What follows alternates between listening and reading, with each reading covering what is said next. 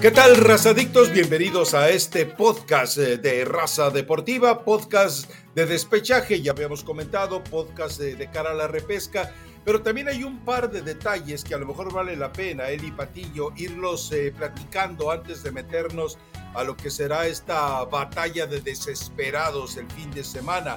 Una, eh, le declara Raúl Jiménez a ESPN y además se combina con un boletín emitido por el Wolverhampton que Raúl Jiménez no estaría en las mejores condiciones debido a una lesión en la ingle que viene arrastrando de hace meses. Y la otra es la declaración que hace el mismo Raúl Jiménez diciendo que, es ante más entendible, natural, eh, que todavía la fractura no ha terminado por cerrar, por soldar dentro de lo que sería lo más adecuado y que por, por eso usa esa banda que eventualmente le protege a la espera de que no vuelva, por supuesto, a ocurrir un impacto en esa misma área. Y bueno, eh, también es el tema de Chivas, así que eh, ¿te parece que hablemos un poco sobre este, esta situación de Raúl Jiménez, que lo que hace es abrirle el boleto, eh, ya sea a Santiago Jiménez o a Henry Martín y por supuesto a Funesto Moribundo, también lo estaría dejando ahí en, en la Copa del Mundo, tomando en cuenta puntualmente, principalmente, el hecho de que pues no hay para más y es el mimado, el chiqueado, el consentido, eh, es eh, la niña de los ojos de Tata Martino y sin, sin malas intenciones en el comentario, ¿eh? Eh, sí, me imagino, nunca tus malas intenciones. Buen viernes, Rafa, y a toda la gente que descarga el podcast. Es algo que se veía venir, ¿cierto? Ya lo habíamos platicado hace algunas semanas de esta situación, de este padecimiento de Raúl Jiménez, que iba a ser complicado y sobre todo en la última convocatoria donde se asomaba esa incertidumbre de para cuándo podría estar Raúl Jiménez, ¿no? Evidentemente cuando te señalan un para cuándo, a muy poco tiempo de la Copa del Mundo, Rafa, yo creo que prácticamente Raúl Jiménez va a estar descartado, ¿no? Porque más allá que en las próximas semanas trate de llevar este proceso y se pueda ir recuperando un poco, pues no, estar listo para un ritmo futbolístico de tan alto nivel como es la Copa del Mundo y definitivamente le abre la puerta a Funes Mori. También, Rafa, hay que ver cómo va a estar participando Funes Mori hasta donde avance Monterrey en la liguilla del fútbol mexicano, ¿no? Si participa, si no participa, si comienza a tener minutos, el ritmo futbolístico, que claro, si no tienes definitivamente ningún minuto con Raúl Jiménez y tienes por lo menos 15 no seas tremendista. Mori, pues seguramente van a terminar llevando a Funes Mori, ¿no? Que yo creo que es una, es una buena noticia y no, Rafa, porque para Gerardo Martino yo creo que el titular sí era Raúl Jiménez. Es, es, es que es el que creo que menos pensaba dejar. Hoy tendría que dejarlo y llevar a su Funes Mori, ¿no? A su consentido Funes Mori. Estás aterrorizando a los razadictos, es decir, estás descartando a Jiménez, estás descartando a Funes Mori. ¿A quién vas a llevar? ¿Al Mudo Aguirre? ¿A quién vas a, llegar, a llevar a, ¿cómo se llama el goleador del Puebla que salió del Atlas? Se me está, eh, ay, ay, ay, ay, ay. Barragán. A Barragán, o, o sea, vas a llegar a ese extremo, vas a llevar a Marcelo Flores.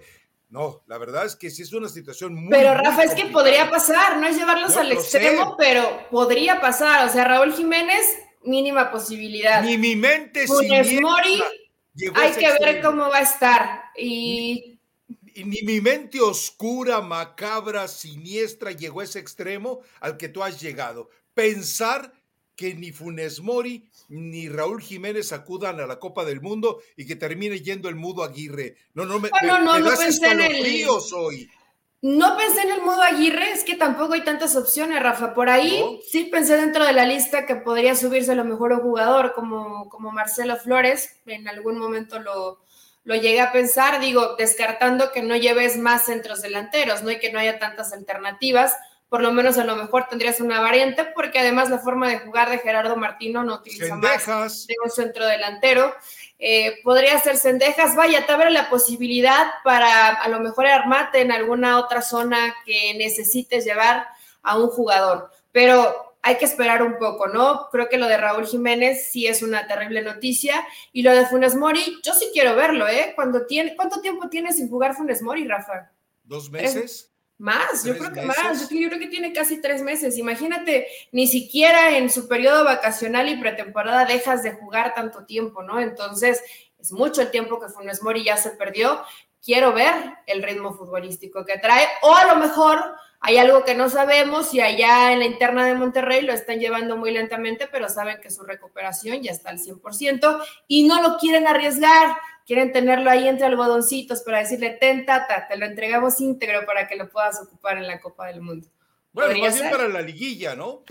Que, la liguilla, pues, eh, obviamente a, Rayados sabe que tiene plantel o sabía que tenía plantel para sobrellevar el cierre del torneo y que lo realmente relevante es la liguilla. Ahora, qué tristeza por lo de Raúl Jiménez, porque eh, el escenario, el escenario fabuloso que se le abría, eh, Copa del Mundo, ofertas que había, se hablaba de que iba a un equipo de mayor dimensión, tenía condiciones para hacerlo y de repente tienes que eh, enterrar todo ello. O sea, de repente te enteras que ya después de que termine tu contrato con el Wolverhampton, no te queda más que la MLS o regresar a México. Es, es decir, para mí como, como ser humano, como ser competitivo que es, me parece que debe ser eh, muy penoso, y, pero también imagino la angustia de la familia y del mismo Raúl de sabiendo que la, la fractura no ha soldado el, hecho de salir cada fin de semana a la cancha de fútbol. Para mí es un acto de valentía por parte de él, porque tiene su futuro asegurado, porque podría encontrar una manera de seguir ligado al fútbol. Eh, realmente es lamentable, muy lamentable lo de Raúl Jiménez y ojalá que él sea capaz de tomar la decisión correcta por encima, por encima, ojo, de lo que los médicos y los cuerpos técnicos decidan por él. Sí, la verdad que sí da, da, pena lo de Raúl Jiménez Rafa, como tú dices, como, como ser humano, ¿no? Y eh, evidentemente cuando cualquier profesión que te dediques y se empieza a complicar y tienes una eh, lesión tan terrible donde prácticamente había un porcentaje que te podía alejar completamente del fútbol, hoy trata de regresar, no se le han dado las cosas por una cosa u otra, ya sé que no le cerró bien el tema de la cabeza o temas musculares no queda Raúl Jiménez. Este, como lo ha dicho mucha gente que estaba a su alrededor, era su Copa del Mundo para ser titular, su Copa del Mundo para mostrarse. Probablemente no va a estar ahí, entonces sí te genera una frustración porque acá no es de que no te de que no te dé, definitivamente me refiero a que no te dé el nivel futbolístico, porque no es solamente eso para Raúl. La salud la salud no, le está dando para poder llegar y poder cumplir ese sueño. Creo que es lo más importante, ¿no? Lo que de pronto te puede llegar a frustrar de tal manera que yo veo a Raúl Jiménez, que es un tipo centrado, que lo apoya mucho su familia, que lo apoya mucho su pareja, pero sí debe ser un golpe durísimo, ¿no? El que no, el que no logres recuperarte y que todo lo que tenías como más o menos planeado hoy no puede, hoy no puede hacer es complicadísimo para Raúl. Ahora, hay que esperar un poco, Rafa, ¿no? Ya así decir como la MLS o el fútbol mexicano, esperemos que el panorama para Raúl Jiménez mejore en los próximos meses. E, es que por mucho que él mejore físicamente, por más allá de que la, eh, fractura finalmente termine cerrando, soldando, eh, si no tienes exposición en Europa, no vas a tener crédito en Europa. Y, si y en Europa te estarías terminando en equipos de medio pelo y seguramente en una situación financiera y familiar diría, a ver, lo que me pagaría la MLS o me pagaría un equipo en México, el América seguramente, pues es mucho mejor que lo que puedo conseguir, qué sé yo, yendo al Betis, yendo a, equipos de, ese nivel, más allá de que el Betis está teniendo un torneo prometedor. Pero bueno, a ver, eh, eh, lo de Chivas, ¿qué hacemos, Elizabeth Patiño? A ver, el pollo briseño sale a decir que él nomás estaba ahí por un ratito y que su señora esposa se quedó ahí a disfrutar de ese ídolo extraño que tienen ustedes las mujeres, Cristian Nodal o algo así. Creo, yo lo conozco como el despojo de Belinda, pero tú luego me corriges. Pero eh, eh, yo no entiendo que él explique. Fui a fuimos a una pelea de gallos con mi papá que se dedica a eso pues eh, por lo visto eh, se dedica a la pelea de gallos, pero a su hijito le sobran espolones, pero le falta otra cosa para jugar bien al fútbol. Pero justificar de esa manera que te desvelas, ahora eh, las versiones son que la gente de la directiva, Ricardo Peláez, ya lo sabía Y la otra es que las explicaciones que dieron convencieron a Ricardo Peláez. Me parece que en Guadalajara no entienden, o sea, eh, no, no conocen las fiestas de octubre, pero las fiestas de octubre llegaron a ser la cantina más grande del mundo, Elizabeth Patiño. De verdad te lo digo, la cantina más grande del mundo. Y el palenque se convierte en una especie de atracción. Es, es como Sodoma y Gomorra en un pequeño lugar que sin duda no solamente lleva gente de Guadalajara, obviamente pues está ahí, sino además de ciudades eh, cercanas y de estados circunvecinos. O sea, sí es, eh, es lo bastante agradable y atractivo para ir a divertirse, pero uno se pregunta, eh, ¿vas a jugar el repechaje? Es cierto, el pollo no juega, es cierto, Mozo no juega, es cierto, Ormeño tampoco juega. Entonces de repente tú te preguntas si, si, los desechos o los, o los banqueros, entre comillas, de la banca de Chivas van y se parrandean, pues déjalos, a final de cuentas están mostrando lo que valen. El pollo puede salir, Ormeño puede salir y Mozo pues tendrá que buscar una manera de regresarlo a Pumas. Y mira, Rafa, yo que podemos quererle su versión a Pollo Briseño, puede ser. Eh, acuérdate que mm, en un palenque anterior pues no lo invitaron y, creo que la esposa encontró otro compañero y, circularon mil memes, ¿no? Entonces ha de haber dicho el pollo, no la dejó sola, la mandó con mi familia. Prevenido, el muchacho está bien. Pero, al final la dejó sola. Al final no, no, no, porque se quedó con la familia del pollo briseño, entonces pues ya tiene marca personal. Había también amigas. Pero más allá de eso, y, y realmente tú lo, tú lo sabes, Rafa, muchas veces en una profesión pues te pierdes de muchas fiestas, de, eventos importantes, digamos, sociales, bodas, bautizos, eh, cumpleaños, muchas cosas, muchas cosas. Muchas cosas, te pierdes de muchas cosas y me parece, en verdad, no sé si son tontos o se hacen. Si tienes un partido tan importante el fin de semana, las dos. Por más que vayas a una pelea de gallos, por más que a las 11 o 12 de la noche yo hubieras estado en tu casa durmiendo, ¿para qué carajo lo haces? O sea, realmente hay que ser muy tonto, o no sé si pensaban que no los... Ha pasado tantas veces, es que no me van a ver, es que no estaba tomando, es que no me vieron con un vaso en la mano. Yo te voy a decir algo, Rafa, yo no soy deportista de alto rendimiento, yo fui al palenque el pasado domingo, tomé algunos tequilas, la verdad que muy poco porque al otro día teníamos que, que grabar temprano, pero todo el día no te, no te sientes con la misma energía, no te sientes con la misma viveza, ni, ni, igual de despierto. Imagino, bueno, somos más o menos de la edad los que estaban ahí y yo. Pero más allá de eso, imagínate, yo no soy deportista de alto rendimiento y en la noche fui a mi, fui a mi clase de spinning y sentía que estaba casi a punto de vomitar por el cansancio, por el esfuerzo físico.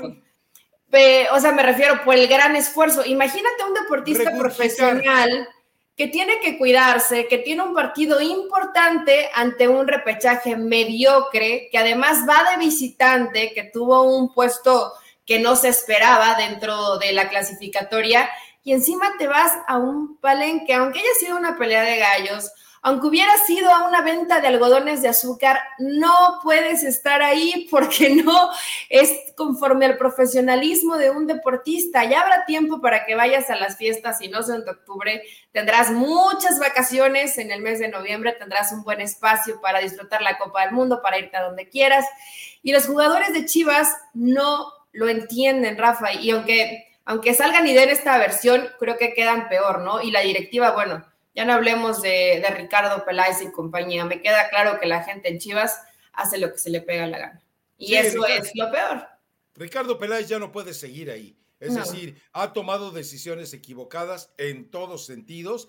Eh, eh, se, ha, quedado callado la boca también en, en, condiciones en las que se exigía que él compareciera y fuera lo suficientemente formal, lo suficientemente valiente para tomar, eh, para expresar los momentos del club y no se ha atrevido. Me parece que él también ya entiende que este ciclo terminó, pero eh, vamos, el jugador, me, llama la atención que el jugador de Chivas eh, esté tan propenso a ello, porque revisando la historia, más allá de algunos casos como el de Edmur Lucas con Tecos, algún jugador de la Universidad de Guadalajara, por ahí también ha habido casos del Atlas, Recuerdo que eh, Cepeda, el Chatito Rodríguez y, y Daniel Osorno iban con permiso de la Volpe a las fiestas de octubre.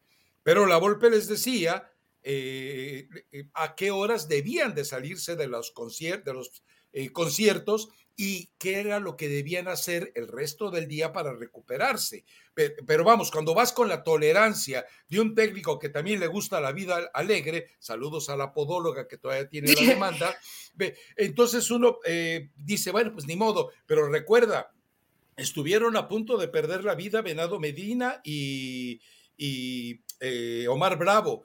Eh, hubo ya casos lamentables como el de Octavio Muciño, que ahí sí fue, no fue un caso tan extremo de descuido, simplemente él estaba en el momento incorrecto y con un tipo incorrecto, con un, con un, matón.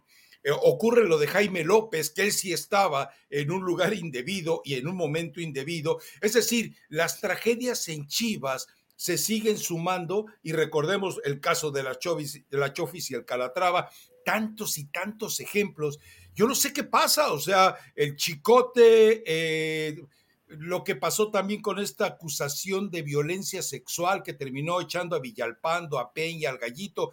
¿Qué demonios pasa en Chivas? O sea, el jugador de verdad termina tan contaminado, no por la institución, sino por el entorno de la institución, porque hemos, digo, todos estos ejemplos bastan para hablar de cómo el, el jugador cuando llega a Chivas de, ser el doctor Jekyll se transforma en Mr. Hyde del placer, de la concupiscencia y de la perversión. No todos, claro. No, bueno, a ver, Rafa, hasta se me revolvió el estómago de ese escenario de terror que pintas. Bien, lamentablemente, eh, sí, es cierto, pasa. Yo lo atribuyo a que en Guadalajara es una ciudad evidentemente muy grande. Hay, em, cuando eres futbolista, o cuando eres famoso. De Dios y María Santísima, aunque pues tienes, tienes acceso a, muchas cosas, tienes acceso a fiestas, a diversión, a mujeres, eh, muy guapas además. Y evidentemente todo esto para chavitos o para jóvenes que no tienen una preparación, que no los pelagartones que ¿eh? antes nadie volteaba a verlos tal vez y hoy ah es que es jugador de Chivas y evidentemente todo todo lo que se te todas las puertas que se te abren cuando dices es que soy jugador de Chivas y la mayoría no lo pueden controlar esto yo lo entendería pues, al final son humanos y, y cometen errores acá el problema es que ha pasado tanta gente por Chivas y no han podido eh, dar esa guía, porque casi se te tienes que convertir en su papá, Rafa, y no es que tengas que ser niñera, es que hay chavos que sí necesitas darle un seguimiento, que sí necesitas ayudarlos, que sí necesitas decirle, mira, creo que te estás equivocando, cuídate un poquito más, porque como tú lo dices, ahorita te tomaron una foto porque ibas a unos gallos, pero eso puede terminar en algo fatal.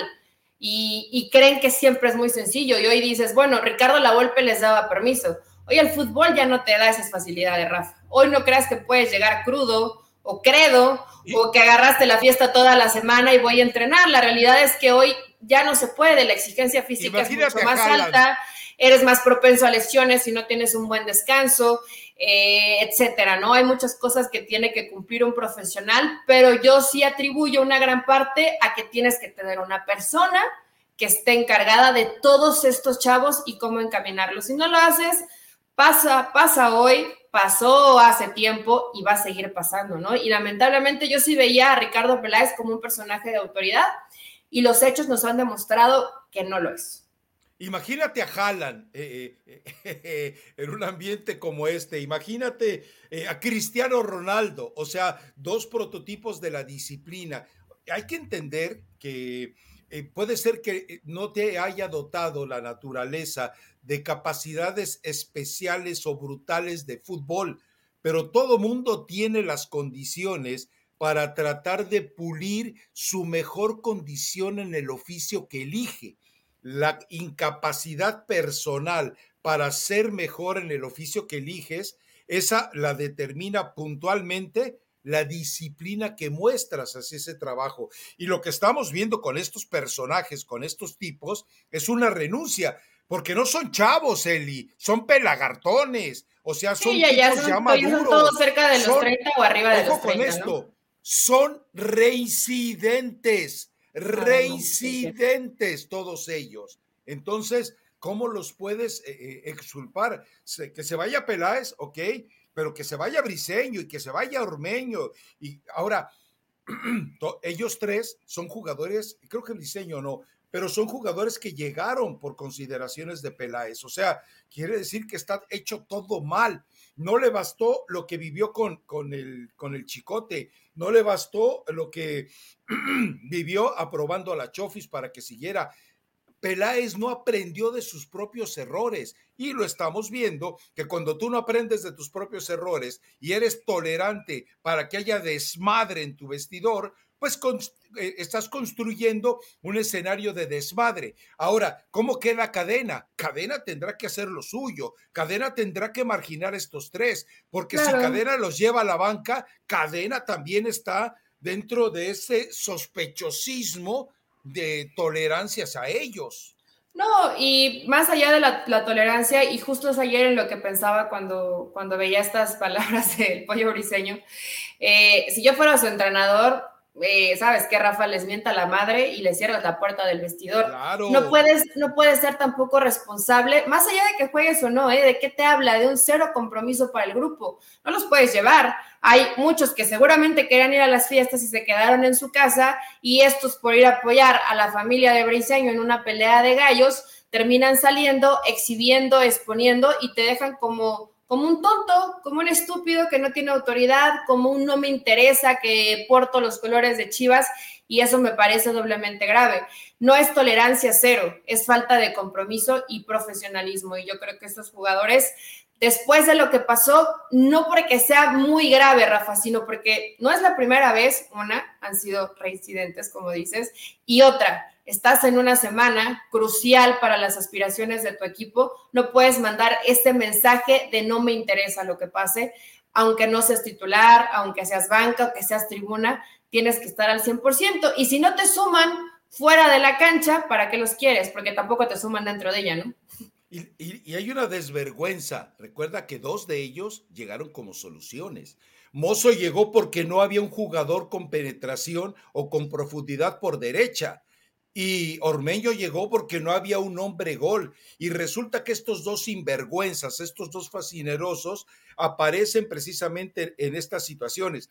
Eh, eh, entiendo que no es privativo de los jugadores de Chivas, pero sí llama la atención que ocurra con tanta frecuencia en Chivas. Digo, no olvidemos aquel video 3X que filmaron, ¿cómo se llama? Este Nico Benedetti, Richard Sánchez, eh, Suárez y, Roger Martínez. O sea, también te preguntas, eh, ocurre en todos lados los pasajes que vivieron Córdoba, Laines y que Viñas con los eh, juniors de Santa Fe, todo eso nos permite ver que ocurre en todos lados. Bueno, te cuento algo, un razadicto, el chocolate de Phoenix, él nos platicaba puntualmente que los jugadores de la selección mexicana y del América en plena concentración le pedían que encontrara la manera de, él, se hospeda en los hoteles donde llega la selección mexicana, de que llevara a ciertas eh, compañías eh, de muy buenas formas,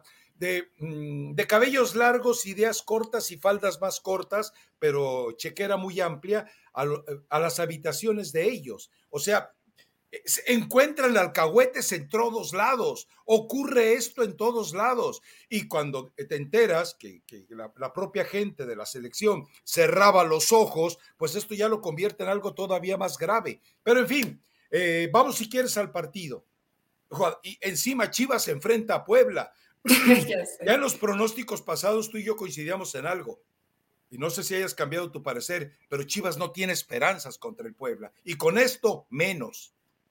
Eh, yo no diría que no tiene esperanza, Rafa. Tendría, que, ser un, oh, tendría que pues. ser un mal partido de Puebla, que también puede llegar a, suceder, como, como le pasó muchas veces al Arcamón en el torneo, que le costó muchísimo ganar los partidos, específicamente en este torneo, no en torneos anteriores. Entonces, no, no pienso que Puebla sea muy superior a Chivas, pero ya de por sí lo que pasó te pega, te pega en el ánimo del grupo. Te puede pegar para bien o para mal. Te puede pegar de, bueno, si no les interesa y caer en un desánimo o que el grupo se vuelva mucho más unido y este, este grupito de tres que no está comprometido, pero nosotros vamos a sacar el barco a flote, ¿no? Entonces, yo creo que Chivas puede llegar a competir, aún así me quedo con lo que platicábamos el lunes, que, que, Puebla va a terminar avanzando, pero no veo tanta diferencia, ¿eh? O sea, yo realmente creo que Chivas con lo que tiene, con sus argumentos, con el orden, que lo perdieron un poco al final del torneo, pero defensivamente bien.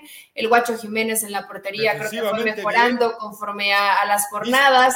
Si sacas a un gran Fernando Beltrán, te puede dar buen manejo de, de, medio campo. Creo que ahí puede ser una de las ventajas que llegue a tener Guadalajara y que Alexis Vega salga en el mejor partido de su vida. Si eso pasa, creo que Chivas, Chivas puede competir.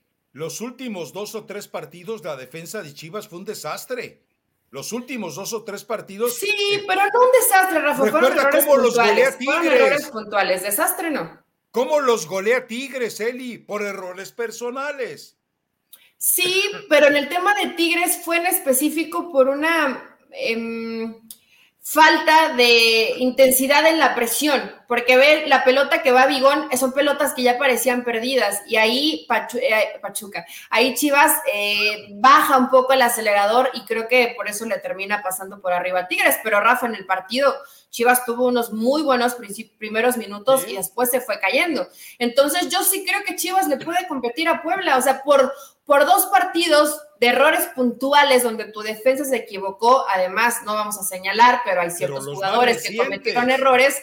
Yo creo que si hay algo que hizo bien Chivas, Rafa, fue darle un poco de tranquilidad a esa zona defensiva, que realmente sí era un desastre con Bucetich y que mejoró mucho con Ricardo Cadena, ¿o no? A ver, no, es que nadie niega el buen trabajo de Ricardo, Ricardo, Cadena. Lo habíamos platicado alguna vez. No habíamos visto una defensa tan sólida de Chivas, lo recordarás, hecha solo en casa. Es decir, era la primera vez que veíamos una defensa de Chivas en la que todos los jugadores eran de cantera. Yo no lo recuerdo, porque o aparecía por ahí Sergio Lugo, o aparecía por ahí más antiguo, el Goniri Vázquez Ayala, o aparecían jugadores que de repente no eran hechos en casa. Eso hay que reconocerlo de cadena, pero han cometido errores muy serios en los últimos partidos. Y yo, yo creo que lo que lo va a diferenciar eh, va a ser el nivel de compromiso que ha mostrado Puebla. Ahora, eh, sería muy grave que de repente, como ha pasado con Chivas, que toma un segundo aire cuando las cosas no salen bien, sería muy grave que terminara siendo un detonante positivo estas indisciplinas de las que estamos hablando. Para mí sería muy grave eh, que esto ocurriera, pero bueno, eh, puede ser, porque, a ver, ¿por qué? Te explico por mi punto de vista del por qué. Porque si de repente el grupo se revela a ese ambiente externo pernicioso, complicado, contaminado que generaron estos tres sinvergüenzas, entonces eh, también manda el mensaje de que, ¿sabes qué? Por cábala, vuélvanse a ir de parranda, al cabo las fiestas de octubre duran hasta noviembre. Entonces, bueno, eh, hay, cosas, eh, no puedes hacer cosas buenas que parezcan malas, ni malas que parezcan buenas, como es este caso. Pero bueno, te veo como que ya dudas. Yo sigo pensando que Puebla clasifica, ¿eh? No, no, no, para nada, para nada dudo, Rafa, yo sigo creyendo que Puebla es el que avanza, pero me parece que Chivas no se la va a poner fácil. Inclusive, ¿sabes qué? Ya pensando un poco en, el pronóstico más cercano, eh, creo que hasta pueden empatar el partido y que todo se decida en tanda de penales. Y ahí sí veremos eh, quién los cobra mejor. En, la portería de Puebla también sabemos que, que Silva anduvo bien, entonces eh, me parece que este partido, esta llave, se va a decidir en penales. Ya cuando esté pasando el partido y si se van a penales, ahí te lo escribo en Twitter. Te dije. Ah, bueno, tendré que esperar ese momento. A ver, otro de los partidos que obviamente eh, nos está llamando la atención es el enfrentamiento de Tigres contra Necaxa, porque Tigres también aparece como favorito. Tigres no nos queda duda, más allá del el gran trabalenguas defensivo que todavía no sabe cómo va a solucionar Miguel Herrera y de que sigue haciendo ensayos adelante por lo que leía con relación a las prácticas de la semana. Bueno, sigue siendo favorito y reitero, está archi super ultra recontra obligado a ganar, gustar y golear al Necaxa, ¿eh?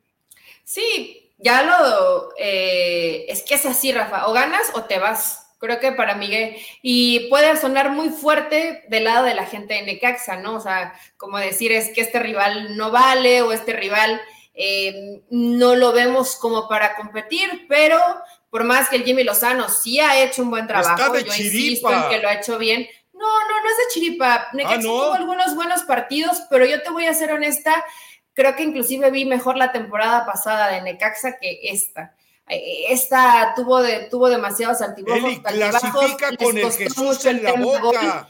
Y obviamente, Rafa, cuando no tienes a Aguirre, pues sí bajó tu cuota de goles, ¿no? Más allá de que Milton Jiménez creo que no lo hizo mal, no es lo mismo que Aguirre. Entonces, eh, tiene que ganar sí o sí Tigres, si no, yo creo que se pondría incendiaria la situación dentro de lo que está pasando en Nuevo León. Y para mí que Miguel no continuaría con Tigres, Rafa. Es que ¿cómo sostienes el haber perdido en reclasificación contra Necaxa? No, no habría forma.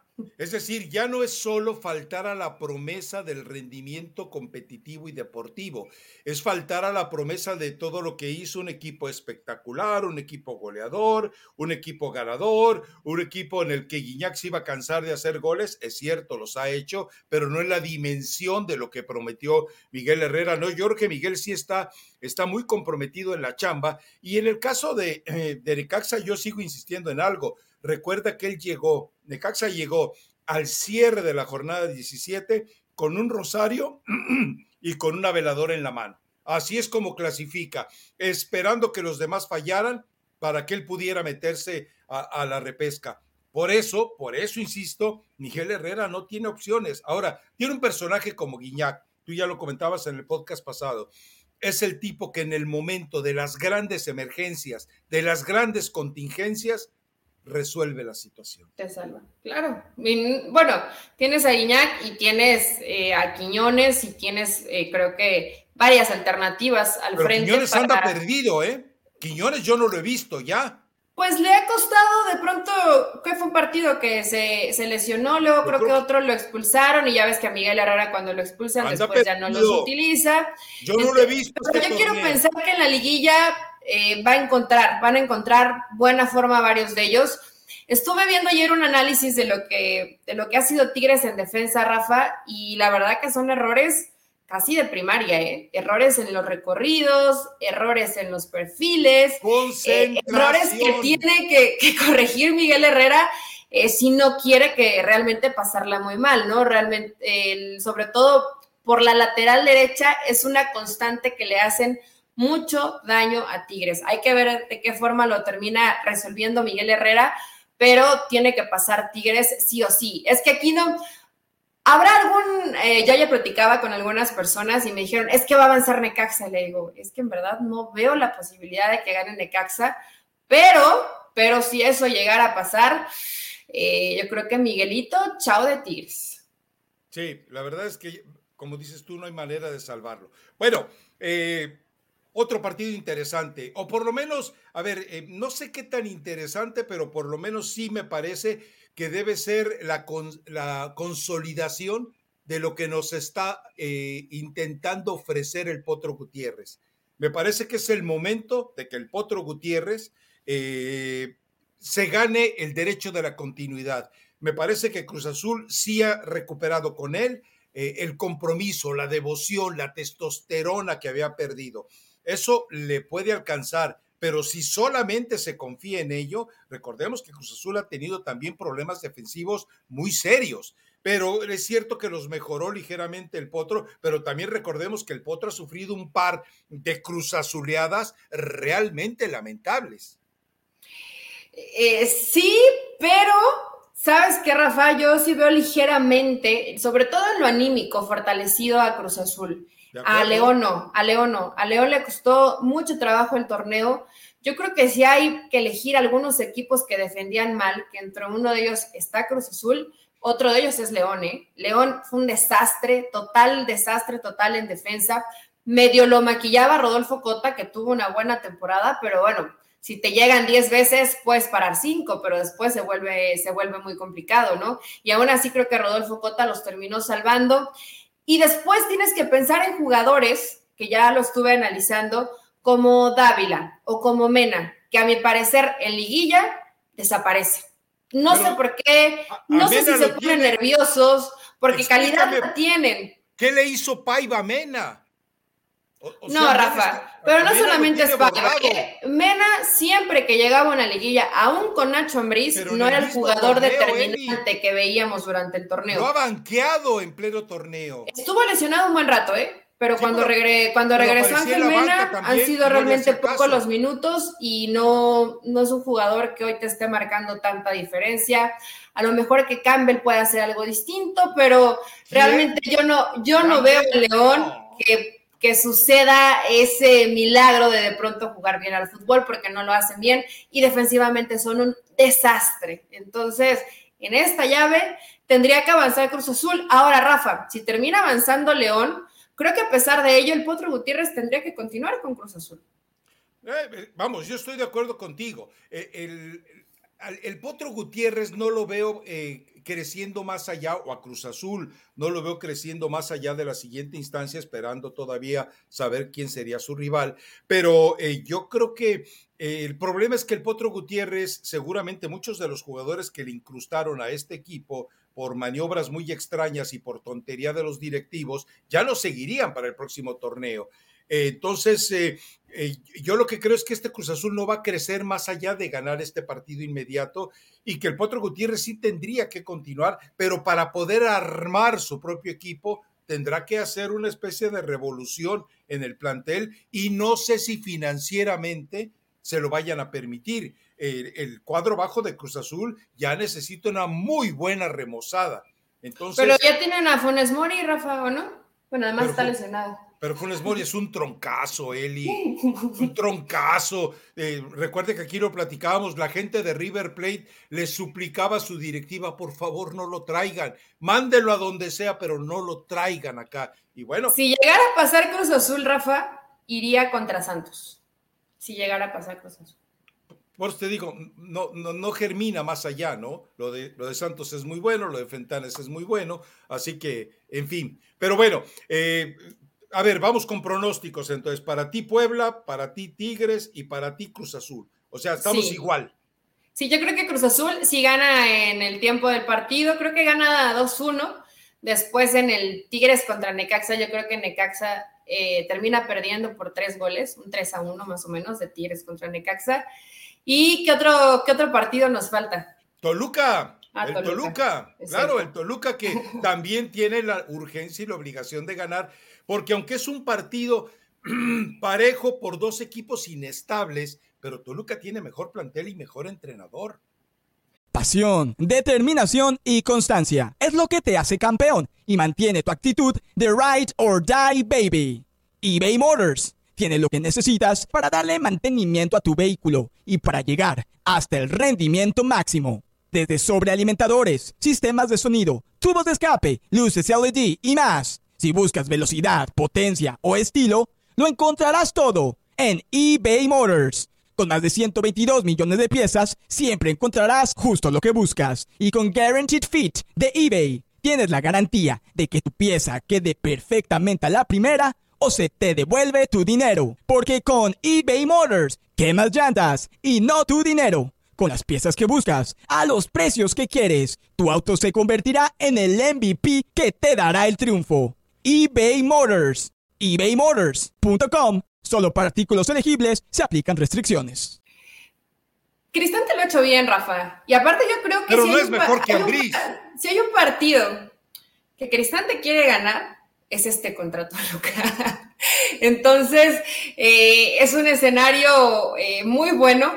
Puede parecer un partido probablemente el más flojito, ¿no? Que diga, sí, este no me dan tantas ganas de ver la reclasificación, que honestamente desde que está la reclasificación no ha habido un partido que sea malo, inclusive con rivales que no les ves tanta expectativa, terminan sorprendiendo, pero creo que va a ser mucho más parejo de los que nos podemos llegar a imaginar, porque Toluca no pudo cerrar bien el torneo, se le cayó el equipo a Nacho Ambriz como a la mitad del torneo y ahí entre tumbos fue sumando, pero también por los rivales con los que se terminó por, por enfrentar.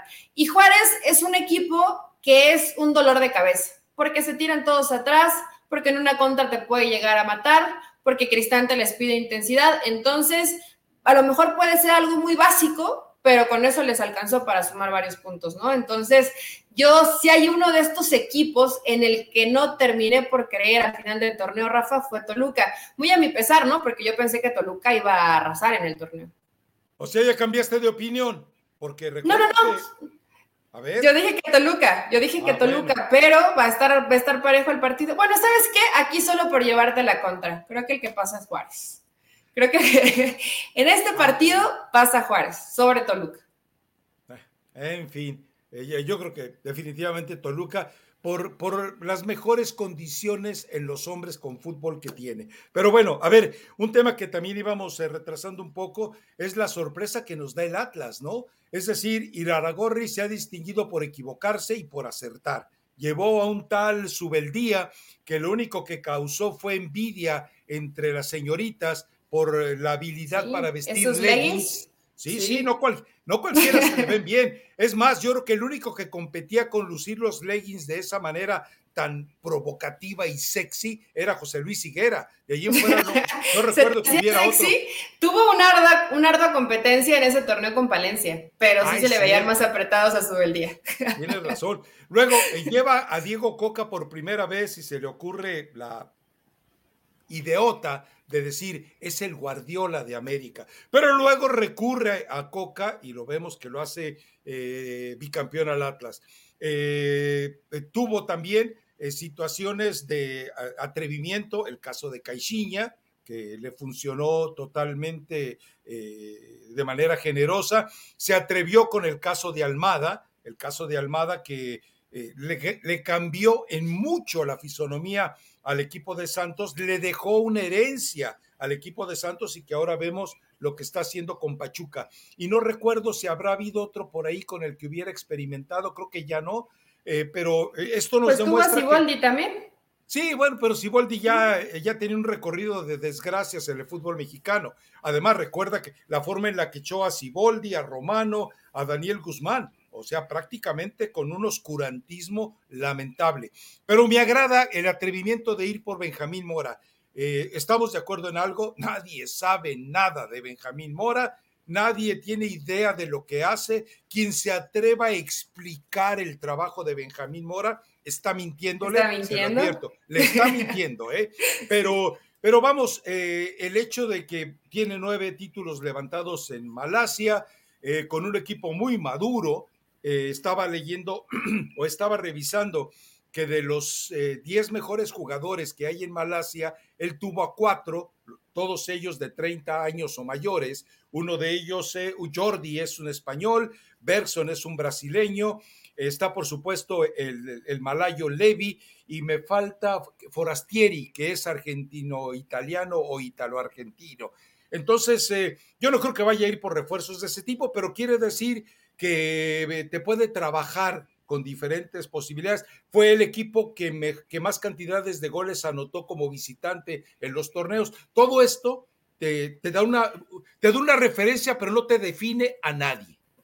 Es una referencia y qué bonito, Rafa, que eres de los que está mintiendo porque se puso a estudiar, pero realmente no, sabemos cómo fue. No, no, eres de los que sé nada de Mora. Estuve, estuve escuchando a Mora en su primera entrevista, no sé si lo dio para muchos medios, pero yo lo vi en tu DN. Y de pronto le vi como ciertas formas al hablar y me recordó a Javier Aguirre. No sé si a lo mejor ese sea su, eh, su ejemplo a seguir, ¿no? Como muy honestón y yo no sé la, yo hice parte de, de la entrevista, yo no tengo la fórmula exacta, pero vamos a tratar de equilibrar entre lo que me gusta jugar y evidentemente que nos acompañen los resultados. Eso fue dentro de una charla bastante larga. Nunca explicó cómo juega y le preguntaron. No explicó, no explicó si le gusta ser ofensivo, no explicó, o sea, no dio muchos detalles en cuanto a lo que a lo mejor podemos llegar a ver en cancha. Es, normal. Pero también él tiene que ver el plantel y tiene que adaptarse al, plantel que, le va a terminar quedando, ¿no? O sea, Entonces, es, un, es un entrenador joven. y al plantel mexicano, pero cuando hablas esto de Malasia, Rafa, yo, yo honestamente no me atrevería a dar una opinión tan certera porque ¿en qué nivel está la liga de Malasia a comparación del fútbol mexicano? en el mundo. 146. Por eso, pero puede ser 146 y puede tener un buen nivel. El problema es que no, no le he visto. No le he visto. Entonces, si no le he visto, no puedo darte una referencia de, mira, a, lo mejor puede ser la 146, pero hay cuatro equipos muy buenos que manejan un nivel de fútbol impecable. No tengo esa referencia. No la tengo. Jala tus caballos. ¿Cómo puedes creer que un equipo que es 100, eh, un país que es 146 en el mundo de FIFA puede tener un fútbol competitivo? Digo, cuando tus mejores jugadores son eh, exiliados de equipos de medio pelo del mundo del fútbol. No, no seamos serios, Eli. O sea, no puede ser de puedes llevarte, Puedes llevarte entrenadores que puedan trabajar bien. Aparte hablaste de mucha gente extranjera ya con experiencia. Entonces, eh, yo creo que a partir de ahí puedes pensar que en, cuanto a lo que trabajas en la cancha sea positivo. Aunque, aunque, aunque estés en una liga inferior, se puede trabajar bien, Rafa. Ya después de ahí e, la calidad individual eh, no te va a dar o no te va a alcanzar porque a lo mejor es una liga medio, medio en el abandono, pero más allá de eso, yo creo que a lo mejor Mora puede tener conceptos interesantes que puede aplicar al fútbol Esa es otra historia. A ver, es decir, para un, eh, yo, yo respeto algo, que un personaje que tocó y tocó y tocó y tocó y tocó puertas en el fútbol mexicano y nadie le abrió, que parecía de esos personajes de saco y corbata que los domingos andan tocando puertas para leerte eh, fragmentos de la Biblia, pues así andaba él con su Biblia en algunos clubes, nadie lo peló y él toma el atrevimiento de buscar en Malasia. Imagínate, ¿quién va a ir? Yo te pregunto algo, ¿Tú crees que entrenadores jóvenes que no tienen mucha, eh, que no han tenido éxito en México, te voy a dar un caso, ¿Tú crees que Alfonso Sosa iría a tocar puertas a Malasia? ¿Tú crees que Rafa Puente iría a tocar puertas a Malasia? ¿Tú crees que quién más, quién más, quién más? Eh, el Jimmy Lozano, si termina fuera de Necaxa, ¿va a ir a tocar puertas a Malasia? Claro que no. no. Ellos se quedan quietecitos esperando que le llegue chamba. Entonces, para mí merece respeto eso. Y lo demás te deja claro que es un tipo trabajador. O sea, eso yo creo que no, no, no cuestiona nada. Yo he visto eh, la rueda de prensa, una entrevista que dio para Fox, una semblanza que mostró Pedro Antonio Flores y algo que encontré por ahí de una página que habla de manejo de los entrenadores. O sea, eh, el tipo muestra que es una persona educada. ¿Sabes qué? Lo único, y no lo notaste, yo creo, es un yoísmo exagerado. Yo hice, yo viví, yo decidí, yo tomé, yo... E, ese yoísmo en un vestidor choca. Digo, eh. ese yoísmo tipo Hugo Sánchez daña a un vestidor. Depende, Rafa. Si eres Hugo Sánchez. Si eres Hugo Sánchez, a veces te funciona. Eh, ya vimos con Pachuca y Almería. Ya viéndolo a otro nivel, si eres un Zinedine Zidane y eres yo, te va a funcionar pero pues si eres mora, está, está canijo.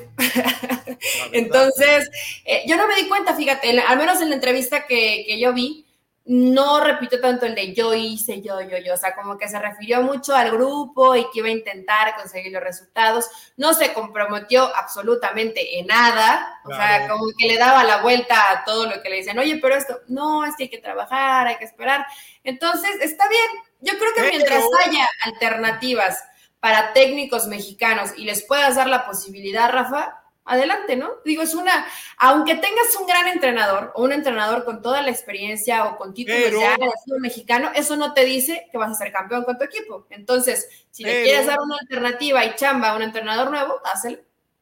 Pero eh, yo, yo le agradezco algo que no, eh, que no tuviera los dislates demenciales de Marcelo Michele Año, que dijo, no, mi propósito es dirigir a Chivas, a ser campeón a Chivas, ser campeón del fútbol mexicano, luego ir a Europa, ser campeón en Inglaterra, ser campeón en España, ser campeón en Alemania, luego regresar a México y ser campeón del mundo con la selección mexicana. No, eso no lo hizo, Benjamín, ahora es coherente, pero eh, hay algo que agradecer, Eli yo prefiero estos experimentos que parecen desquiciados por parte de Orlegui, pero que me parecen eh, con una audacia generosa, a lo que está haciendo Peláez, ahí tirado en su sillonzote y eh, no pasa nada. Pues, eh, a ver, háblale a Marianito Varela, el empleado Pelagatos de Promofood. ¿Cómo andan las Sí, ahí Mariano Varela. Sí, claro, ahí sí. ya no estaba. Se llevó a Javier, y se llevó a Javier Marías, el que, el inútil que estaba junto con Gerardo Torrado haciendo la dupla de inútiles en la selección mexicana. Entonces, yo prefiero eso que el apoltronado de, de Peláez sin ver, sin investigar. O sea, cuando tú tienes la posibilidad de firmar a Mascherano y no firmas a Mascherano, entonces dices, ay, Ricardito, no, pues es que me daba miedo experimentar. Por vida de Dios, en fin. Pero bueno, yo le agradezco a Orlegui eso. Por encima ah, de todo, bueno, ahorita andas muy agradecido porque además fuiste a darle su beso de despedida a Diego Coca. Hay que ver cómo le funciona, porque si esto, si esto, termina en un desastre, vas a decir es que cómo pudieron apostar a un proyecto de la Liga de Malasia. No, eh, es que si le va mal, que espero que no ocurra, eh, pues Mora se regresa a Malasia y ya, total, pues ya. No, Rafa, una vez entrando a terrenos del fútbol mexicano, siempre va a haber un promotor que aunque te vaya mal, después te va a conseguir chamba. Hay que ver. Ahora, yo no sé, no, no escuché Pepe en la entrevista si le preguntaron si Diego Coca lo recomendó. Tal vez lo conozca, ¿no? No, creo que el que lo recomendó fue Fentanes. Ah, a mí me dijeron que había sido Eduardo Fentanes el que, eh, porque obviamente lo que hizo, oye Coca, ¿quién me recomiendas? Coca le dio nombres, pero también habló con Fentanes y Fentanes le dijo, hey, ojo, ojo, ojo con este chavo que le está yendo muy bien. Aparentemente se conocen entre ellos. Entonces, bueno, eh, eso es lo que yo tengo de versión que fue Fentanes quien lo recomendó, pero pues, vamos, en este momento no sabemos y no lo sabremos. Ahora, eh, Benjamín Mora, no te preocupes, Recuerda que Riestra, uno, sigue donde está y el hermano sigue donde está. Así que si hay algún momento de emergencia. ¿Necesitas alguna ayudita? Claro, por ahí está, estará el servicio de ello, ¿no? Eh, y, la verdad es que, eh, pero de verdad, yo sí prefiero a alguien que se atreve a algo nuevo, a que reciclen al Rey Miedos, que tiene 10 años sin ganar nada, a que reciclen por ahí luego a Luis Fernando Tena, o a que reciclen a tanto y tanto y tanto y tanto. No, a le está yendo bien con Guatemala, Rafa. ¿Sabes? Yo de pronto pensé, pensé, pensé, o en, mis, en mi semana donde estaban buscando entrenador, dije, ¿será que Ricardo Lavolpe caiga en Atlas o caiga en Pumas? No sé, lo pensé. No sé si todavía lo tengan dentro de la baraja de, de posibilidades, ¿no? Porque creo que en ambos equipos, en su momento, ya le fue bien con Atlas, pero tienen el perfil de trabajar con gente de cantera y, además con buenos resultados. Pero yo no sé si hoy todavía consideran a Ricardo Lavolpe dentro del fútbol mexicano como una posibilidad. Yo creo que la Volpe ya caducó, ¿no? Yo creo que la Volpe. Es decir, no es que sepa menos, lo que pasa es que trabaja menos. Es, ya hoy no lo vas a ver a Ricardo Lavolpe a mí me tocó verlo muchas veces en esas sesiones de tres horas con ah, Atlanta y con Atlas. Eso ya no pues ya nadie trabaja tres horas. No, no, es decir, ya, ya no vas a tener a ese entrenador y se ha vuelto más cascarrabias. Entonces, todavía esto, creo que además se acaba de agarrar chamba y se va de se va de comentarista a la Copa del Mundo, no recuerdo con quién. No, no, las barajas que se están armando para comentaristas de Copa del Mundo entre exjugadores y entrenadores eh, se está poniendo interesante, ¿eh? Se está poniendo interesante, ya está Rafa Puente Jr. acomodado. bueno, hay muchos que ya están acomodados. y te cuento que hasta Chicharito tiene una oferta para ir de comentarista. Estaría bien, ¿no? ¿No te gustaría ver al Chicharito comentando de la selección mexicana? Pero, por su, pero ¿cómo no? Ahora, es tan, aburrida y patéticamente eh, queda bien el Chicharito que no se atrevería a nada, ¿eh? No sé, Rafa. a ver, a ver, a ver. Él ya no quiere quedar bien, incluso es ese grillito que le dice, di lo que piensas.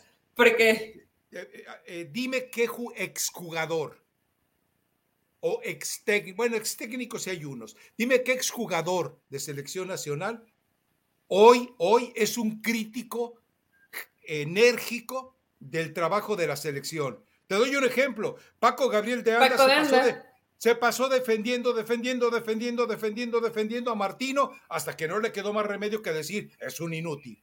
Pero antes, nada. Yo escucho eh, al Quiquín, no. A Osvaldo Sánchez, no, hombre. Pero sí con el Tata Martino y, el, y, que, y que al jugador mexicano, en algo que yo detesto, que al jugador mexicano le salga el foie, en ese momento se va a trans No, por favor, seamos serios, o sea, seamos serios. Ningún jugador mexicano. Estoy pensando en alguno, pero sabes, de pronto pensé un poquito en Jared Borghetti, pero. No, no. Pero no. No, mi No, de pronto sí le. Es que sabes que, Rafa, además les gana mucho el haber sido jugadores y de pronto no se meten tanto como, mira, podría mejorar y tal, pero no, no le meten tanto a la crítica. Creo que lo único que lo he escuchado, y no reventando, ¿eh? con argumentos, el trabajo que no está bien hecho, al único que yo he escuchado hasta el momento es a Paco de Anda, por ahí a lo mejor nos perdimos algunos, ¿no? Luis García en algunos momentos ha sido crítico, sí, Luis García, eh, eh, obviamente también eh, Paco Gabriel de Anda, pero de fuera me cuesta trabajo colocar alguno ahí en esa, en esa cantera o en esa cartera. Pero bueno, en fin, el hecho de que te estén ofreciendo ya de repente todas las cadenas la posibilidad de que quien sale ganando es el auditorio porque el auditorio va a tener capacidad de elegir. Obviamente la transmisión de los partidos ya se sabe quiénes son quienes tienen los derechos, pero evidentemente el trabajo posterior, que también es muy importante, pues ya cada quien tomará su propia decisión, ¿no? Sí, hay quien terminan llevando. También va a estar ahí Rafa Márquez, o sea, van a, creo que en algún momento me platicó el Conejo Pérez que iba a estar dentro de los comentaristas de la Copa del Mundo, pero no me dijo con quién. Entonces, eh, pues bueno, es de lo que vamos a poder observar. Seguramente la gente que tiene los derechos, Rafa, pues también le mete un poquito más de presupuesto, ¿no? Pero en realidad yo creo que por muy pocos, al menos yo le podría cambiar para escuchar su comentario y lo haría por el chicharito. Nada más para ver qué dice. yo, yo siento que diría verdades incómodas, siento, porque ya desde que está con no, tiene menos filtro que antes, ya no es tan queda bien, Rafa. ¿Cómo? Ya no están que, como antes era como el niño bueno, hoy de pronto se revela un poco, y cuando se revela todo el mundo lo revienta, entonces... Eh, a ver, a, ver, a ver, a ver. nada les gusta, nada les gusta, nada te gusta y nada le gusta la afición. Ni la versión eh, noble y buena del Chicharito, ni el dark side del Chicharito tampoco. te pregunto, Javier Hernández, se ha atrevido, ese hombre valiente que tú dices que es ahora, que ahora está liberado de los traumas infantiles, se ha atrevido a decir la verdad sobre su problema con la selección nacional. No, se ha cobardado. Porque Pero no es cobardía, es conveniencia. Ah, él sabía, que si no, no, lo iban a llevar. Hoy tampoco lo van a llevar, pero tenía la esperanza de que sí. Cuando tú callas la verdad por tu conveniencia, perdona, pero es un acto de cobardía. Cuando tú silencias los hechos porque te conviene, es ser un cobarde. Por donde le busques, Patiño. No, Rafa, no te ah. conviene, no te, no te conviene en ese momento decir cosas que no ha querido decir la, selección y al que le correspondería sería la selección mexicana, no a Chicharito. pero estamos hablando del tipo Los que han sido cobardes han sido los de la, la de la selección mexicana de no hablar con la verdad. Javier siempre dice, yo sigo trabajando, yo sigo con lo mío, si no me quieren llamar. y el tipo valiente que tú dices, el tipo anticonformismo que tú dices, ahí está. Perdón, te cuento algo. Eh, no le renovó contrato el Galaxy. El contrato se renovó automáticamente. Eh, ¿Por qué? Por su desespero. O sea, el mejor momento de Chicharito lo vimos para cumplir los números que le exigía el contrato para renovarse automáticamente. ¿No te parece eso también un acto de cinismo, Eli? Pero Rafa tuvo un buen torneo o no? ¿Hizo goles o no?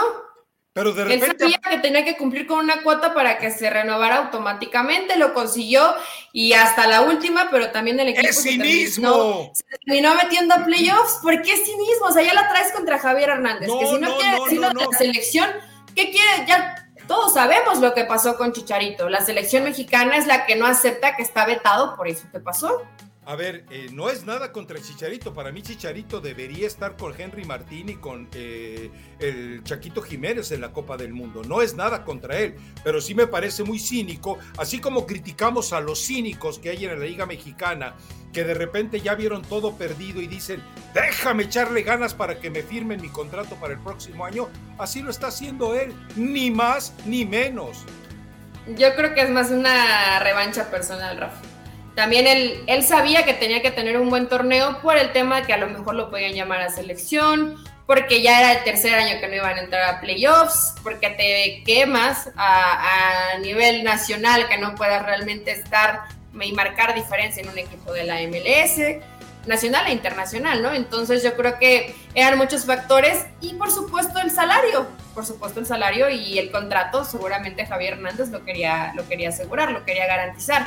Hoy es muy difícil que alguien más le pague a Chicharito lo que le pagan en la MLS, Rafa. ¿Quién? No, nadie, nadie se lo va a pagar. Bueno, pero entonces me estás dando la razón.